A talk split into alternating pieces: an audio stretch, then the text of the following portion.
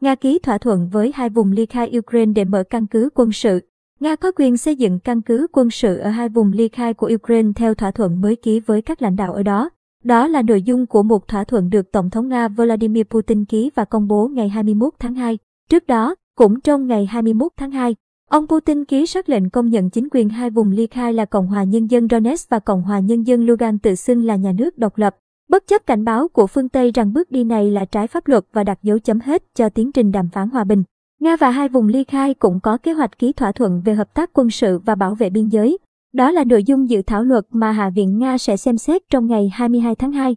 Bên cạnh đó, Tổng thống Putin đã ký sắc lệnh về việc điều lực lượng vũ trang Nga đến Donetsk và Lugan để gìn giữ hòa bình, khiến phương Tây càng lo ngại nguy cơ sắp xảy ra một cuộc chiến tranh lớn.